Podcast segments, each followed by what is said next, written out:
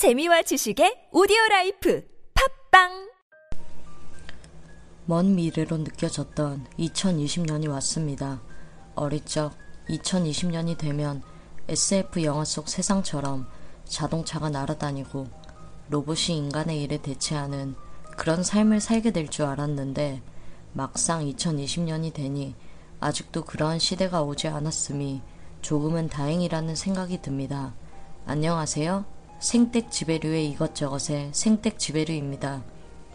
오늘은 2019년에 만났던 영화들 중에 인상 깊게 보았던 작품들을 소개하는 시간을 가지려고 합니다. 2019년에는 정말 좋은 영화들이 많이 쏟아졌는데요. 마음 같아서는 전부 소개하고 싶지만 10편을 골라서 소개하려고 해요. 소개와 함께 저의 짧은 코멘트도 뒤에 덧붙입니다. 첫 번째로 소개할 작품은 그린북입니다.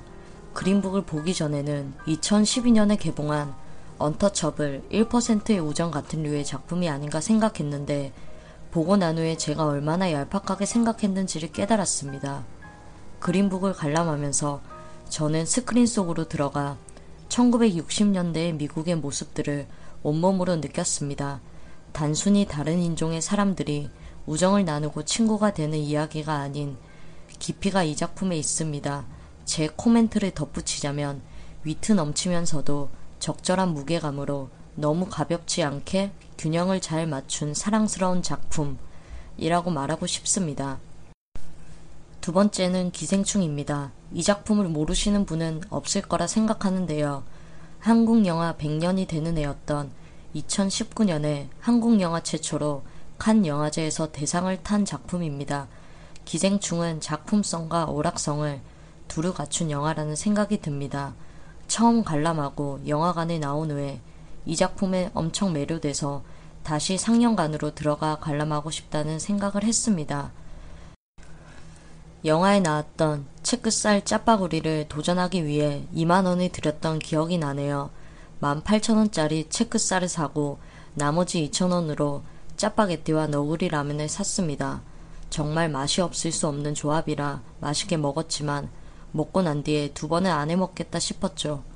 서민 음식이라는 장점을 지니는 짜파구리가 부르주아의 음식으로 탈바꿈되는 과정을 보니 씁쓸해졌거든요.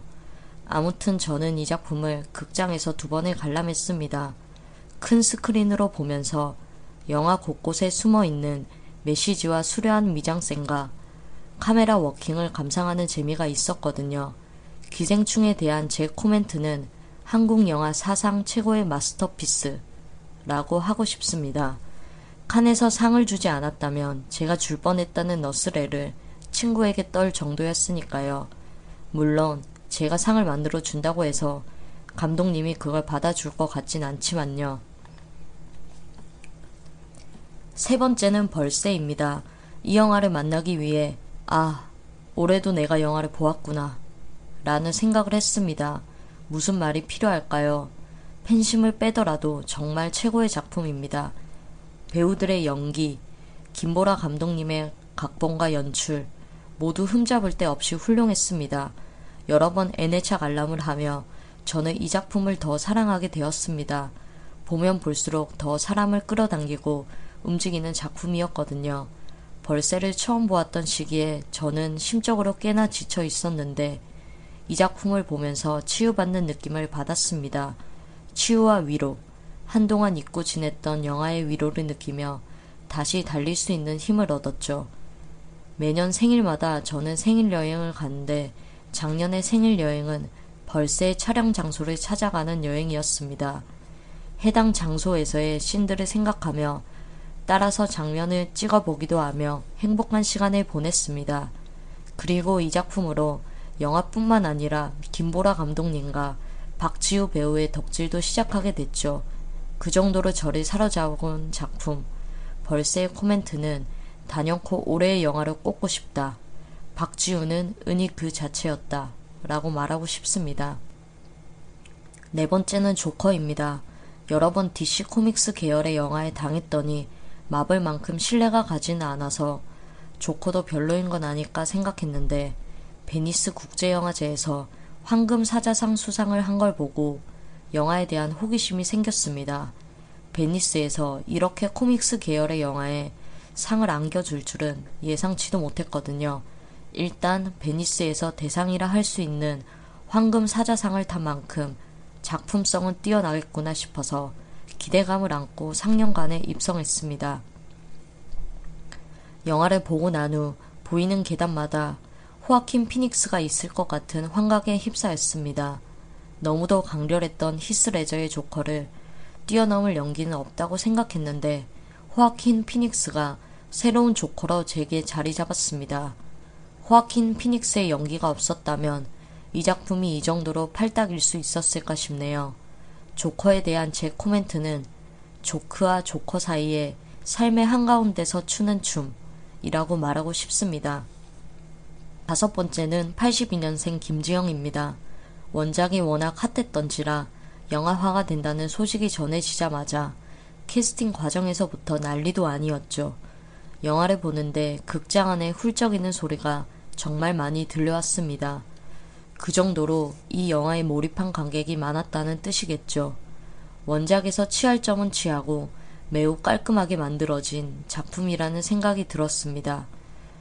배우 정유미의 연기도 정말 좋았고요. 82년생 김지영에 대한 제 코멘트는 원작의 디테일은 살리고 군더더기는 없앴다. 정유미 필모의 새로운 분기점이 될 작품의 탄생이라고 말하고 싶습니다. 여섯 번째는 윤희에게입니다. 이 작품을 캐롤에 빗대어 한국판 캐롤이라고 말하는 게 무척이나 궁금했는데 보고 난 뒤에 왜 그렇게 부르는지 이해가 갔습니다. 캐롤의 향기가 느껴지는 장면들이 여럿 있었기 때문이죠. 윤희에게는 과하지 않게 담백하게 사랑을 잘 그려냈습니다. 영화 속 나레이션에서 준이 자신이 사는 오타루를 윤희에게 빗대어 겨울의 오타루와 잘 어울릴 것 같다고 말한 것처럼 그들이 사는 곳은 현재 달라도 같은 결을 지니고 있기에 결국 두 사람은 같은 세계로 이어져 있는 게 아닌가 싶습니다. 이 작품을 보기 전에는 겨울에 눈 쌓인 일본의 전경을 생각하면 러브레터가 가장 먼저 떠올랐는데 이제는 윤희에게가 떠오를 것 같다는 생각이 듭니다. 윤희에게에 대한 제 코멘트는 따뜻하고 섬세한 필치로 겨울을 그려낸다. 입니다. 일곱 번째는 매기입니다. 영화를 보면서 이옥석 감독의 상상력에 무척이나 감탄했는데요. 상상력만큼이나 유니크한 작품이었습니다. 21세기를 살아가는 대한민국 청춘의 모습을 독특하게 잘 풀어낸 작품입니다. 청춘의 이야기를 너무 어둡지 않고 그러나 너무 가볍지도 않게 잘 풀어낸 게 인상적이었어요. 메기에 대한 제 코멘트는 unique한 방식으로 풀어내는 싱크홀 같은 청춘의 이야기 라고 말하고 싶습니다. 여덟 번째는 포드 페라리입니다. 상영관에 들어서기 전에는 152분이라는 러닝타임 때문에 걱정이 많았습니다.